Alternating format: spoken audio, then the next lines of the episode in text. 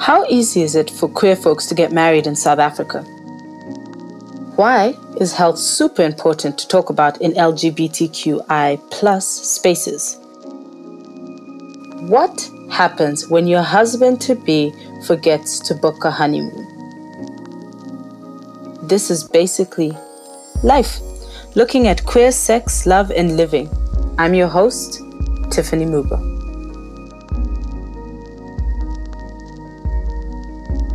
Hi, my name is Anthony, and I am a lawyer living in South Africa from Kenya. That's Anthony, pronouns he, him. This one is a lover who keeps popping back into my life. One of the first convos we had was about starting an erotica site for gay men because that stuff is few and far between.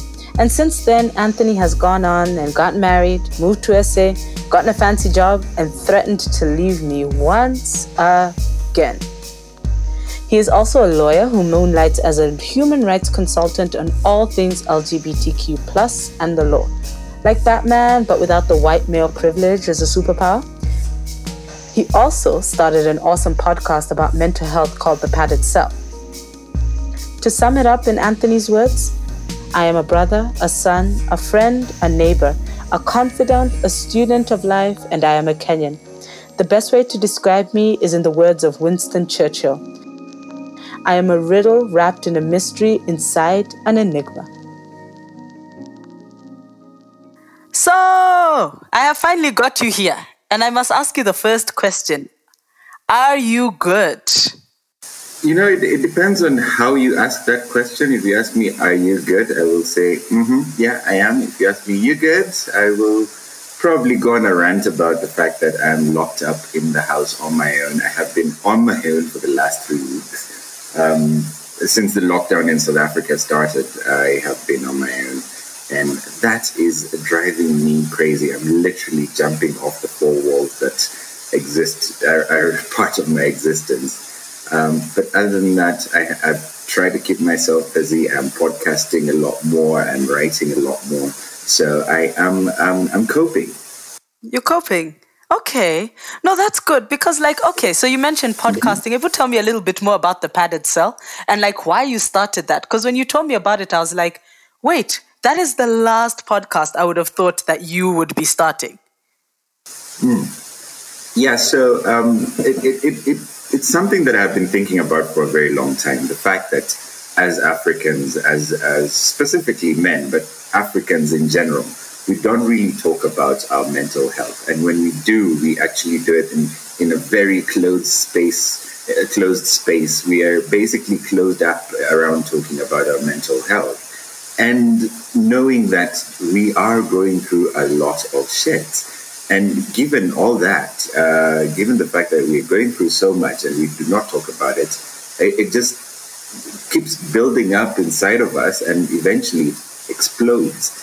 And for some people, it explodes in forms of violence. It explodes in forms of, um, uh, you know, super drinking binges. It explodes in form of uh, suicide. So I, I thought uh, to, to, to keep that conversation, to start that conversation, I would start a podcast, by Cell. The reason why it's called Padded Cell is because our minds have become our own little prisons where we do not really, we're, we're basically tied up in our own little prisons. We can't get out of them and, um, and, and can't really talk about the issues. But I called it Padded Cell just to, to give that, that, that visual uh, um, visual representation of what our minds can be. Um, and just to have conversations, candid, honest conversations with different people about mental health, about the things that people go through, about uh, religion and homosexuality and how that affects our mental health, about being locked up in a home where you're in the same room with your abuser and how that impacts on your mental health. You know, conversations about how to deal with with uh, with with depression when you cannot afford or you do not have access to um, to a psychiatrist or a mental health practitioner. So that is the reason why I started uh, Padded Cell. It is it has been um, it has been going for uh, since September. Uh, there are nine ep- uh, nine eight episodes out so far. Uh, there will be one more today and I will be posting more. Oh my gosh, that no no, that that is amazing because like when you think about the idea of, you know, mental health and especially within the queer community, because I think this is like such an important thing and the way mental health plays out within the community and how we don't sometimes know that we're dealing with our own demons. Like, have you found that that's the case, like in the work that you've done? Because you've done a lot of work within the LGBTQIA plus spaces. Indeed, I have. And yes, you're right. I mean, from the very beginning, from the very time I started working in the LGBTQIA plus space, uh, the first insta- instance of my joining the space was because of a mental health issue. There was a person who ended up taking her life. So that is what got me into that space in the first place. And uh, given the context, the different context in the African continent, in, in, in Uganda, for instance, the fact that they, they put out a law that, that essentially in the beginning was going to kill people who are uh, uh, supposed to or, or, suspected to be uh, LGBT. Uh, in Nigeria, there, there is a law currently that basically is called the Prohibition of Marriage law but it's not really a prohibition of marriage. It's basically killing spaces for LGBT people. With with laws like that in place, you have people who are uh, who live this this this life, who are in these communities that are basically sitting around thinking, my government really doesn't want me to be a part of this society, and that creates a whole lot of issues. It creates a lot of uh, anxieties that people go through on a day to day basis. So every single day there is an LGBTQ person in the continent of Africa feeling anxious, feeling um, feeling alone, feeling that they, they're not able to speak out about what they're going through, about their feelings, because of the laws that go that, that are, are part of their state, and because of the way society sees them and perceives them. Yo, wow, bruh. Like like this was supposed to be like such a light interview and now i'm like whoa like mental health things because like okay that actually segues nicely into what i wanted to ask you so you know speaking of not being able to thrive in your space you're originally from kenya right mm. you and we are we are country we are country persons like so wait when was the last time you were home and please walk me through like why South Africa? Because you've moved to SA, right? So when was the last time you were home and why SA? Um, well, the last time I was home was I was home for Christmas. Um, I, I, I, visited. As we all want to do. Uh, yes, you know, it is a thing we do. We go home for Christmas and we, we sit there and we slaughter a goat and we eat, and your mother, you know, feeds you completely. So that was actually the last time I was home, um, which makes it about four months ago. Um, and yes, I, I, did move to South Africa. The main reason for my move to South Africa was uh, uh the job I took with the Pan Africa ILGA. I was the programs manager for Pan Africa ILGA until uh, early last year. Um, because you're a fancy bitch. You're a fancy bitch. I'm a fancy bitch. I can't help myself. Um, and I, I, I did I did I did programs for Pan Africa ILGA. I, I, don't know if you know what Pan Africa ILGA is. It's an organization that's you know based in in Johannesburg with membership across the continent. So that was the work I was doing until early last year. After which I've been I've been independently consulting with different organizations around uh, anything legal, anything uh, LGBT related, um, and strategic planning, things like that. So uh, that was the main reason why I moved to South Africa. It also helped that my husband is also a South African citizen. Um, and that uh-huh. Made, it a little bit easier for me actually to move into into South Africa, even though um, you know I don't know how well you you you versed with South African immigration laws. They are shit, but um, babes, babes, it's a shit show, hey it is a complete shit show. It was incredibly difficult for me to move to South Africa in the first place, given that I have a, a job offer, that I have a, a, husband who is a citizen of the country. Um, it was quite difficult, and, and it was actually made difficult even even before my move because we found it difficult to get married in South Africa in the first place. So uh, yeah. Like what what were the what were the obstacles? Because I know a lot of people th- think that, eh, you know what? You come to South Africa, you have you a wedding, you put it on Instagram, and you it's a big fu to Ezekiel Mutua and Oh, all no. the other people across the continent. So why was it so difficult? Um, I don't know if it is because we are both men, because I've actually, I know a few people, uh, a few queer uh, women were able to get married here. Um, but in my situation, the one thing that they kept insisting on was a certificate of no encumbrance to marriage to be given by my government. Now, to apply for this certificate of no encumbrance to marriage, you have to go into the into the Kenyan High Commission website, and while you're there, they ask you a whole bunch of questions. One of the questions is, "Who are you intending to mar- uh, to get married to?" Aha. and And therein is the problem. Number, and then there is a problem. Now, in the instructions for filling in this particular form, it actually specifically states that we are not going to give a certificate of no encumbrance to marriage for a same sex union. Now, Wow. that obviously creates a, an obstacle. It stipulates that like outright. it outrightly stipulates that. So we have a problem right there. So we go back to the South African uh, people and tell them, hey, here is a thing from the Kenyan High Commission saying that they're not giving this certificate for same sex union. Here is a thing from the Kenyan High Commission sharing the, the, the information that you're supposed to give them. And it obviously includes the fact that you have to show that you're getting into a same sex marriage. And they said, well, Taf, you have to give us the certificates, otherwise we can't marry you.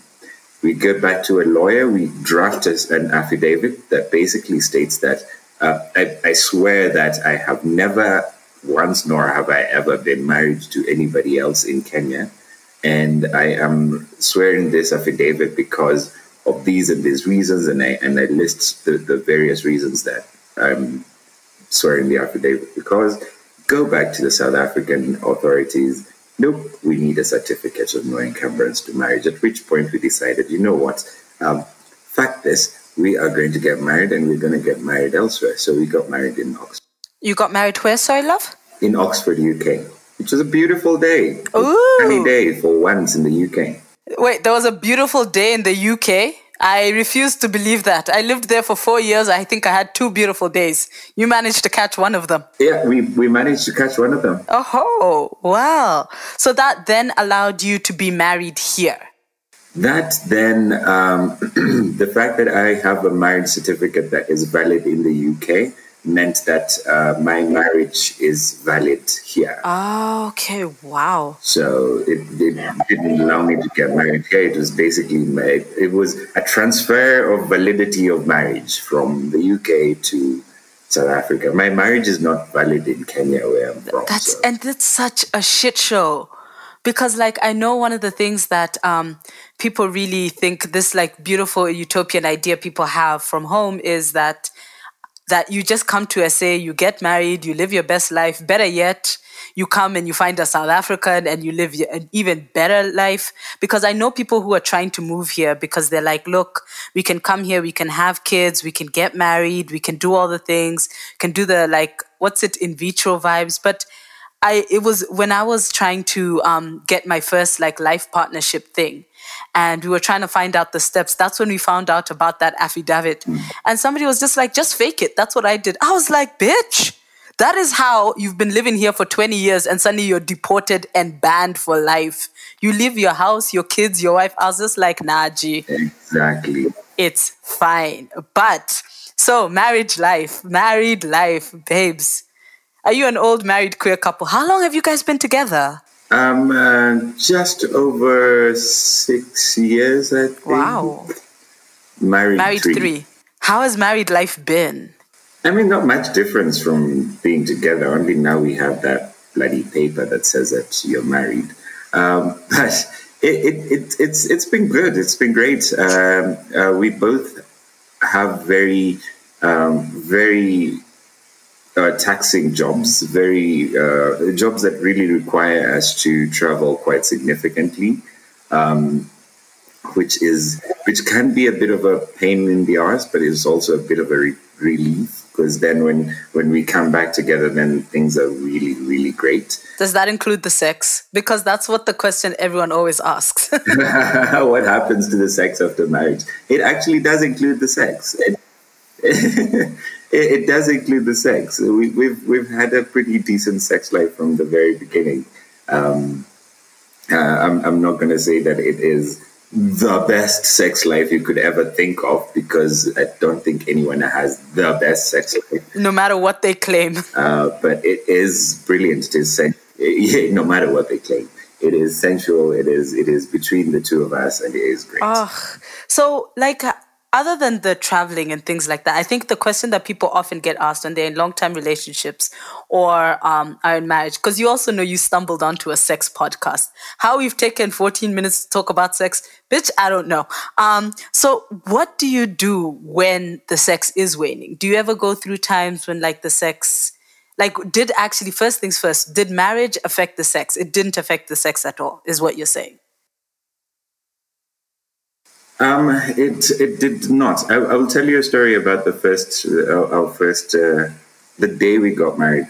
Um, on the day we got married, uh, on the very wedding day, we we both thought that the other person had actually planned a honeymoon and a place to stay that night. so we did not know that the other person had not done that. So it was during the reception where everyone was getting really drunk that somebody asked, um, "So, what are you guys planning for your honeymoon?" And that per- the, the person asked Mark, and Mark was like, um, "I don't know. Anthony is doing it." And the person came to me and was like, "Oh, so Mark says that you're planning your honeymoon," and I was like, "I thought Mark was planning the honeymoon." So yeah, we ended up having no place to stay. That is so wild. Uh, because all the houses around had had um, had been taken up by our relatives and friends. We had no place to stay and no planned honeymoon. So what essentially happened was that we ended up spending the night with a friend of ours, my friend Neil, who was the um, the best man at the wedding, and uh, and Mark's nephew Jeff in their really tiny hotel room drunk as fuck, um, and and basically spent the night there. We, we we were like, hey guys, we don't have a place to stay, so they were like, okay, cool, let's go to this shop, get some alcohol and drink. I... So we did go to the shop. We we out an entire bloody case of of beers. Came back to the hotel room and just got shit faced. What else can you do? The following day we woke.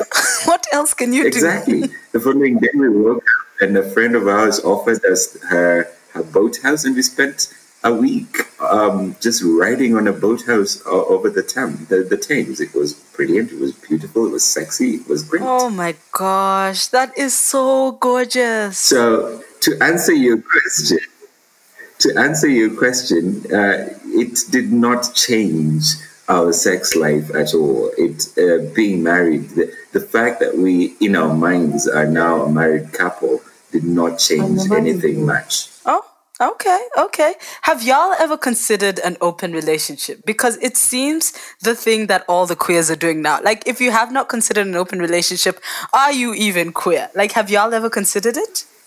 Um, so the thing about open relationships is that um, I think when, when someone says open relationship, we all assume that it is something specific. We, we, we put a, a tag onto it. It's these people are together, but they can sleep with anybody else. But that's not really it. I think open relationships are very much tagged to a specific relationship. So, two, it, no two people with uh, no two couples on an open relationships will, will will ever be the same. The, the the criteria for their openness or the the openness of the relationship is always different.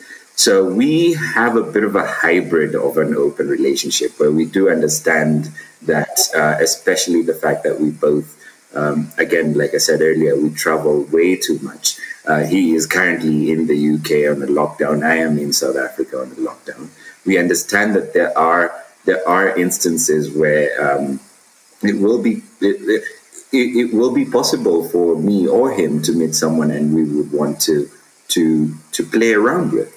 So uh, that is understood within the parameters of our relationship. The one thing that we always know that we should never do is any harm to the other person. Yes. So we live our relationship in a do no harm sort of way. Um, and understanding that uh, we are human, understanding that we are uh, we are we are sexual beings, and understanding that at the end of the day, the person who matters the most to me is him, and the person the person who matters the most most to him is me. So uh, we will always come back together stronger than we were before.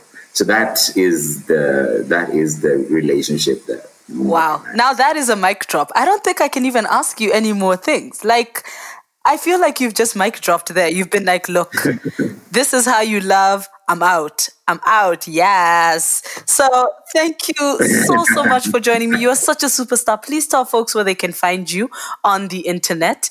Um, so you can find me on Twitter at, at Oluoch. That is O L U O C H. I am also Oluoch on Facebook just Oluoch. I have one name like condom. it's you and uh, Prince. That is O L U O C H. It's me and Prince out here. Uh, and you can find Padded Cell podcasts on um, at Padded Cell Pod on Twitter, and it is also on Instagram at um, Padded Cell underscore Pod uh, on Instagram. So that's where you can find me. I'm also on Instagram as at Like, how did you manage to swing that? Just steal Class all the old watches, Oluoch, Oluoch everywhere. How did you manage to do that? Oh yeah. I, I don't know. I'm just a geek like that. And, and I was actually going to give you my email address, which is oluoch, O-L-U-O-C-H, at gmail.com.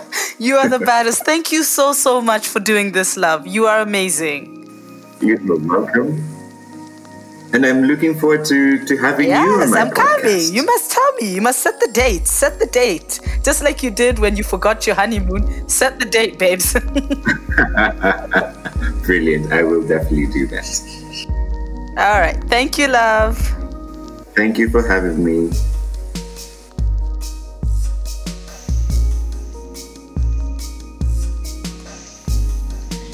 Anthony stays so grown. Like, homie just stays grown though.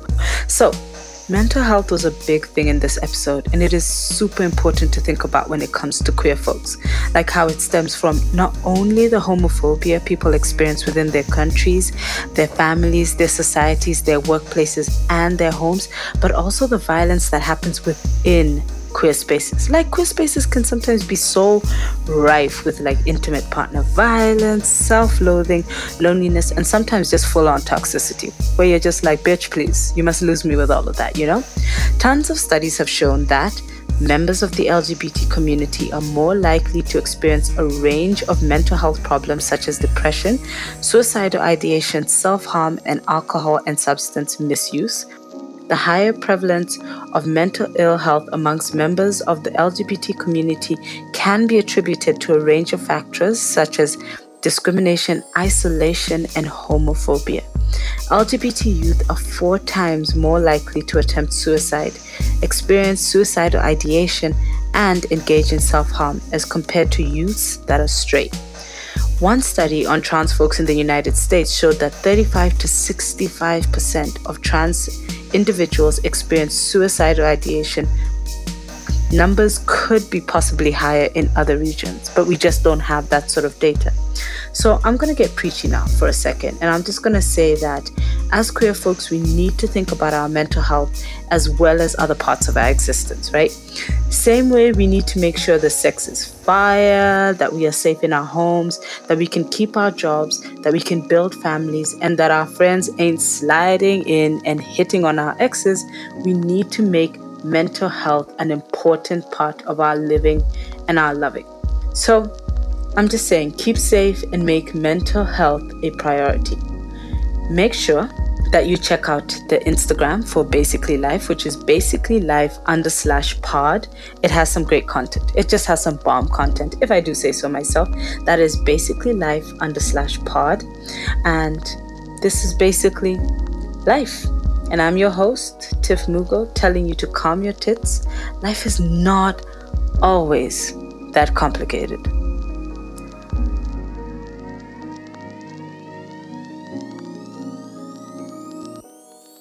This podcast was created by Hala Africa Productions and sound engineered by Leon Erasmus of Digital Fanatic Studios. The music was compiled by the great Mbali of Chosen Flower Collections.